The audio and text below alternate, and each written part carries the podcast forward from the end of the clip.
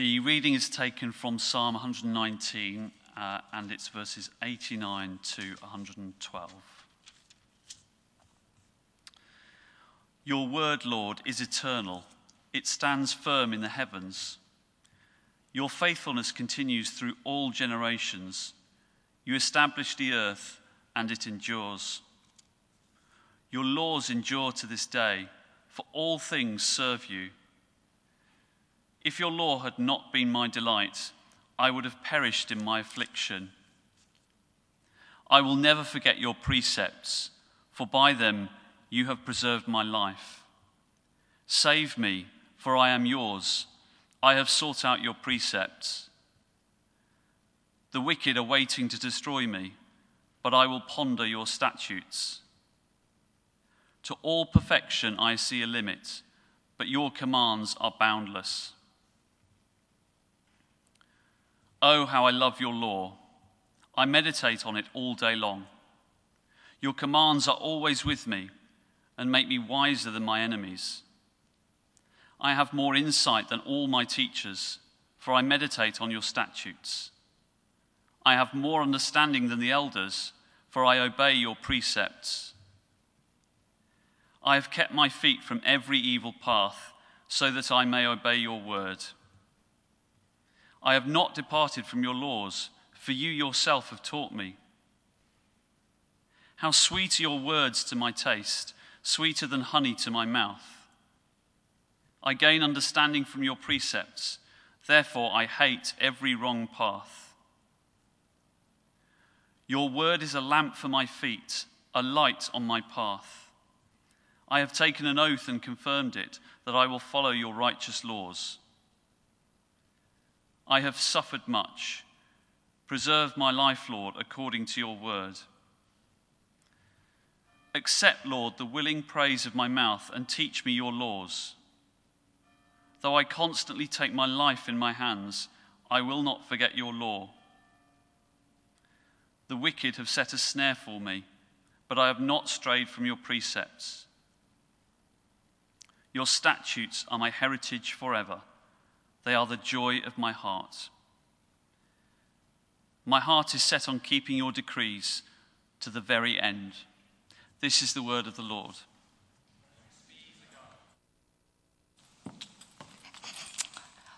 Well, good evening, everyone. It's so great to be here. My name's Lydia. I work on the staff team here at St. Paul's, so thank you uh, for coming. I love a motivational or an inspirational quote, but I think they're a bit like Marmite. I think you're either in the love them camp or you're in the hate them camp. So if you're in the hate them camp, I'm sorry for the next like couple of minutes. Just bear with me. There is a point to this. So, like I said, I love an inspirational quote, and I have found in my life some of these quotes have become things that I'll say to myself as sort of almost like a mantra, something to encourage me. So I'm just going to tell you some of the things that I have, you know, repeated to myself. Some of them, most of them, are Lydia Yielder originals. Um, so I hope you're inspired by them suitably. So the first one is this when the hair's in a bun, the work gets done. that is my study motto. When the hair's in a bun, the work gets done. So you're free to have that one if it applies to you. And then another one I've used for studying um, or to motivate myself to finish something is I didn't come this far to only come this far. It's a bit more, bit more serious. The next one always know where your nearest is. And that, I am ashamed to admit, is in reference to Starbucks or a good coffee shop. I, I live by that mantra always know where your nearest is. And then another one broken crayons still colour when surrendered to the artist's hands. That's a bit more serious again. And I've used that when I've been doubting uh, my worth or my calling. And then lastly, something that a friend once wrote to me and I subsequently have actually written it in a few of my Bibles. And she wrote this We go forward, not by signs and wonders, but by stubbornly clinging to scriptural truth, even when everything else screams against us. Today is Bible Sunday, and I don't know where you stand with the Bible. I don't know what you think of it. I don't know how you engage with it. I don't know whether you do engage with it. And I also don't know how you measure how you feel God is working or how active or loud you feel God is. I don't know how you measure that. But I know for myself, God can feel frustratingly silent, or He's not talking to me in the way I want Him to talk to me. And sometimes there's no miraculous signs or wonders in my circumstances. But I have found that by stubbornly clinging to the truths of the Bible, particularly the story of Jesus, which is woven throughout the book, I found that I've moved forward both in my Christian discipleship and in my life, no matter how slowly that journey has felt at some points. So I want to say that engaging with the Bible will help us cling on, it will give us foundations in our faith. And tonight, really simply, I want to encourage us as to three reasons to be reading our Bibles. And I feel like Psalm 119, the verses we had read today, really highlight these reasons. So let me just pray for us as I start. Father God, thank you that we have access to your word. And how precious a gift that is. Um, yeah, may my words tonight be pleasing to you, God. May uh, you give us ears to listen and be attentive to you, Lord. Amen. So, just a few words of introduction to Psalm 119, which is an amazing psalm, and I really commend you to go home and read it, a bit of um, bedtime reading for you all. Uh, but if I'd read it all tonight, it would have definitely been a bit long for Simon, and it would have been so much to unpack. Uh, so you're probably all grateful that I didn't.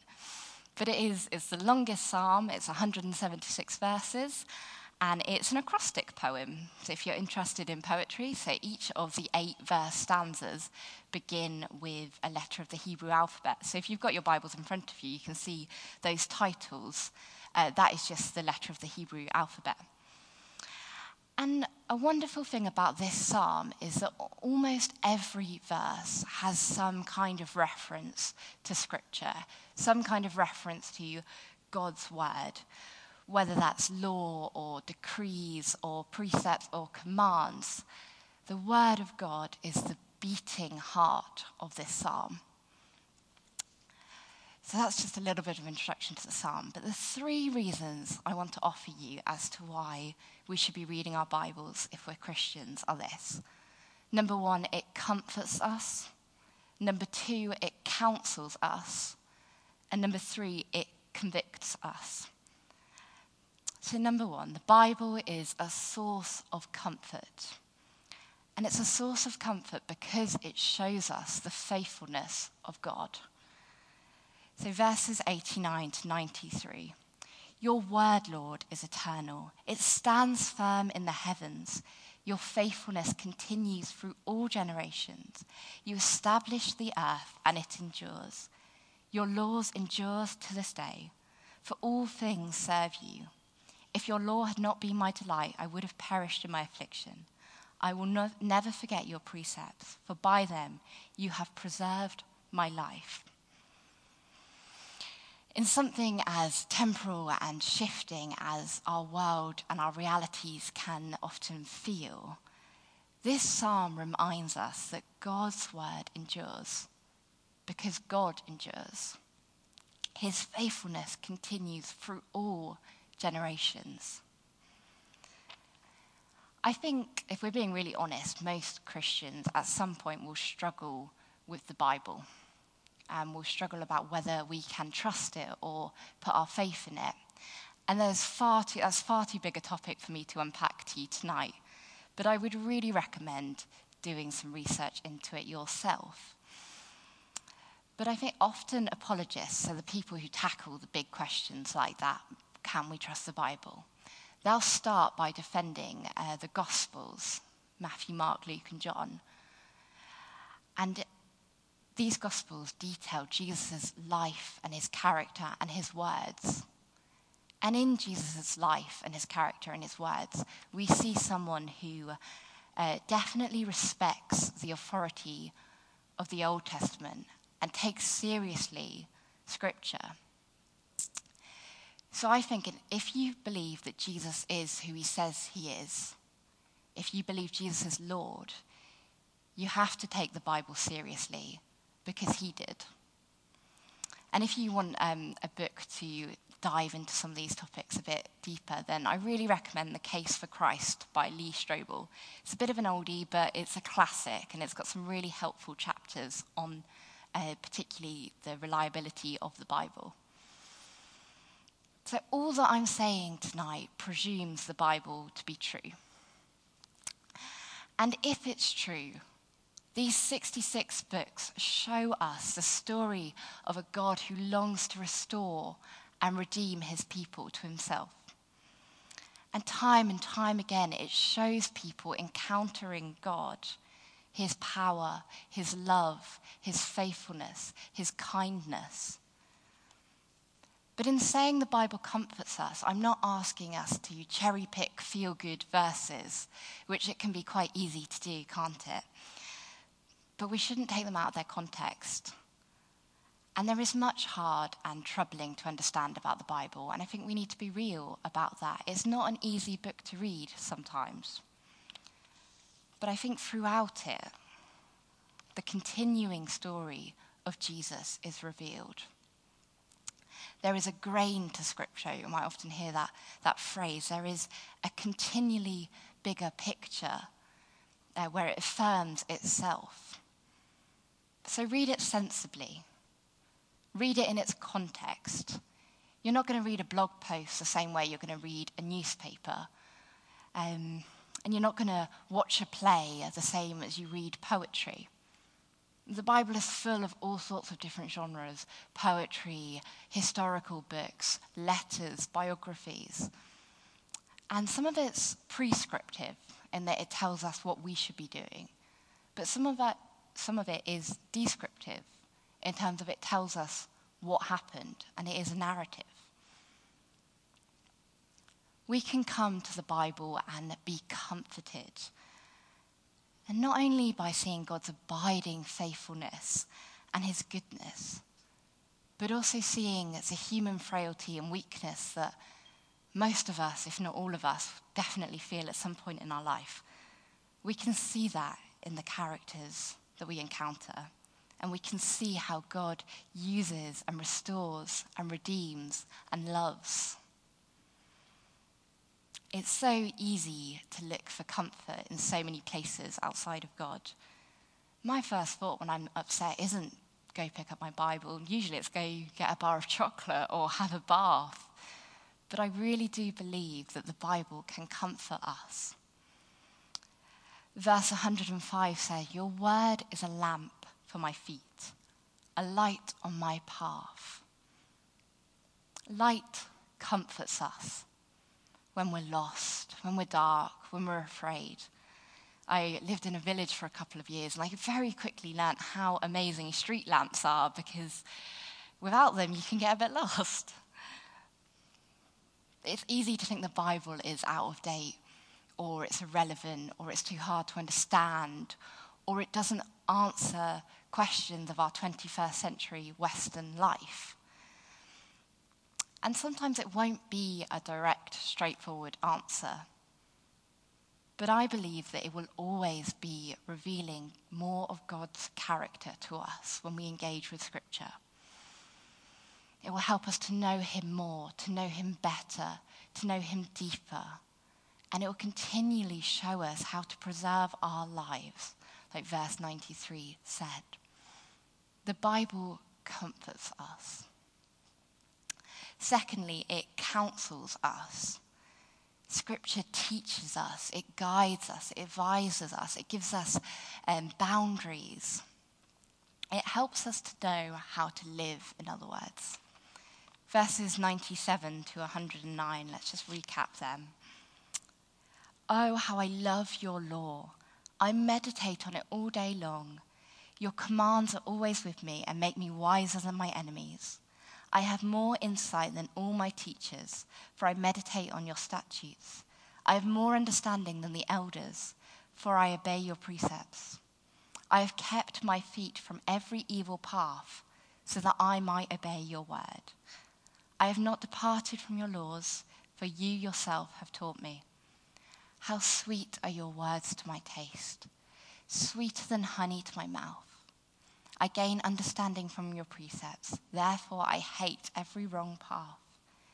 Your word is a lamp for my feet, a light on my path. I have taken an oath and confirmed it that I will follow your righteous laws. I have suffered much. Pers- preserve my life, Lord, according to your word.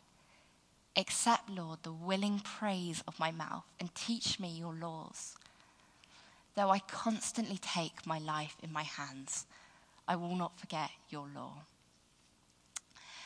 Just as I was saying, by getting to know and understand God better through the words and story of the Bible, we understand more and more how He would have each of us live our individual lives. The author of this psalm is exuberant in their love for God's word. They love the law, they desire to meditate it all day. They want to wrestle with it, they want to chew it over, they want to question it. We need to be reading our Bibles critically, just like we need to be listening to the people speaking to us critically. I really hope that you don't just stand, sit there and accept everything I say. I hope that you test it against your knowledge of Scripture and your knowledge and relationship with God. And we need to do that with our Bibles. And not as if we're sitting um, an English essay or, or exam or something, but we need to take this book seriously. Because although we don't worship the Bible, we do worship the one who we believe wrote it and inspired it, and whose story is told throughout it. It's okay to have questions. It's normal. It's good. And it's okay sometimes that we're not always going to resolve those questions, especially not every time we come to our Bibles. If I'm trying to read my Bible a bit more devotionally rather than really deep study, if, I, if there's something I don't understand or I have a question about, I tend to just draw a little question mark in my Bible right there and then, and I leave it and move on.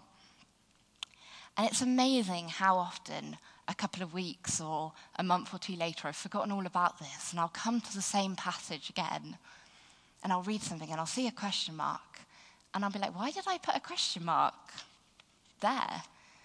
Because I think when we engage with Scripture, it informs our knowledge of other Scripture, and it can help us understand better. So, engaging with God's Word, it makes us wiser. Verse 98 says, your commands are always with me and make me wiser than my enemies. I think a helpful way to think about wisdom is it's not knowing more, but it's knowing how to live and act with what we do already know. I love the old sort of adage that um, knowledge is knowing that a fruit is a tomato, but wisdom is knowing not to put it in a fruit salad. I find that really helpful. Jesus is our model in how we live. And again, he treated scripture seriously. It's what he used when he was tempted in the desert. He quoted Deuteronomy at the devil. He said not that he came to abolish it, but to fulfill it. You quite often hear people say, I really struggle with the Old Testament. I just leave it and I read the New Testament. That's a bit easier and, um, to understand and engage with. We can't. We can't disregard the Old Testament. If we take Jesus seriously, then in knowing and understanding him and his life better, we have to engage with the whole of Scripture. And it is hard. There are bits of the Bible that are really hard. But in looking to the Bible, we find that it's full of boundaries and guidance and help. But all of these things are to be understood in light of relationship with God. If a non Christian friend came up to me and um, was asking for guidance and help in a situation, I would give it to them, or I would try to. But they, I don't believe that they should follow the words of the Bible because they don't believe in God. I'm not going to try and inform their thinking with Scripture, although I will try and inform them with the wider portion of Scripture. I think tending to love other people is quite a good, a good thing, regardless of what we believe. But it is our relationship which informs what we do. If you're a Christian here tonight, it is your relationship with God which matters as to why take, we should regard the Bible seriously. If you think about the Israelites, the Ten Commandments were given to them after God rescued them from Egypt. So God rescues and redeems, and then it's in light of that relationship that He asks us to follow Him and obey Him. I sometimes wish the Bible was a bit clearer in its um, counsel and its insight. I don't know if you've ever wrestled with the idea of calling or what you're meant to do with your life, or when you, when you grow up, suddenly we all find ourselves a bit more grown up than we perhaps thought we were um, a couple of years ago. And I wish that you could open your Bible and bam, there'd be a verse that said, You should do this. Uh, unfortunately, that hasn't been my experience yet, although God can work powerfully uh, through the Bible like that for some people. But in my life, I know that in coming to the Bible time and time again, in my messiness, in my reality, in my confusion, in my sadness, or in my joy, I have seen the continuing message that God is good, that God is faithful and that God does have a plan. It doesn't always take all of the questions away. I can't tell you that, but it does, it is amazing how powerful those reminders can be and how they can be for our daily discipleship, our daily walk with Jesus. Where do you look for guidance or counsel? Light guides us. Often, the first thing we do when we have a power cut or lose power is we, we try and find the candles and light them because we don't want to be bumping into each other or furniture. And again, when we're dark or lost or scared, light guides us. Your word is a lamp to my feet. And thirdly, the Bible convicts us. So let's, let's look again at 105 to 112. Your word is a lamp for my feet, a light on my path. I have taken an oath and confirmed it that I will follow your righteous laws. I have suffered much. Preserve my life, Lord, according to your word. Accept, Lord, the willing praise of my mouth and teach me your laws. Though I constantly take my life in my hands, I will not forget your law. The wicked have set a snare for me, but I have not strayed from your precepts. Your statutes are my heritage forever. They are the joy of my heart. My heart is set on keeping your decrees until the very end. So, this, number three, the Bible convicts us, is the most challenging of the three. I think we can probably all identify with the psalmist who says in verse 109 that I constantly take my life in my ha- own hands. There is stuff in our life that doesn't align with um, the character of God. Whether it's greed or selfishness or violence or arrogance or lewdness or sullenness or contempt, I could go on and on listing things. I think when we read scripture and we encounter God more and more, and like I've been saying, his character more and more, this can show up those things more sharply and in more clearer focus. When we see the truth of who he is and the truth of how he would have us live. Hebrews 4, verse 12 tells us For the word of God is alive and active Sharper than any double edged sword, it penetrates. It judges the thoughts and attitudes of the heart. I remember a time in my life where I was pretty broken. I was pretty frustrated at God. I was not reading my Bible. I wasn't taking God seriously at the time. I was probably more running away from Him, sort of chasing my own tail. But I remember very powerfully one day sitting with my Bible and reading Psalm 51. I have no idea why. I have no idea what guided me there or, or where that idea came from. But as I read it, it was I had this amazing experience of God speaking directly to me. And I realized uh, what is actually quite obvious. I realized that when we sin, we sin against God Himself, um, which, yeah, apparently hadn't, hadn't struck me before, but in, I saw it and felt it in a new light. And it was this moment of conviction where I knew so powerfully that my thoughts and attitudes and lifestyle had to change. And it was a really uncomfortable moment, but it was such a beautiful moment as well. Because in that moment, I realized the grace of Jesus. The grace of Jesus who died for us when we're at our worst, when we're broken, when we're confused, when we're not living as people of Him. And that those two things were in tension in my mind that God knew me and He loved me and He saw me and His grace was enough for me. And that was such a powerful encounter that I had with God through reading His Word and it convicting me. Uh, conviction, conviction doesn't sound fun because it rarely is. It's uncomfortable. But there is a freedom to it. That freedom of being truly seen, of being truly known, of being truly loved. Light shows things up. How many of us have realized how dirty our windows actually are when the sun comes streaming through them? Or if we've shone a light on the floor, we might see slug trails just sort of glistening there.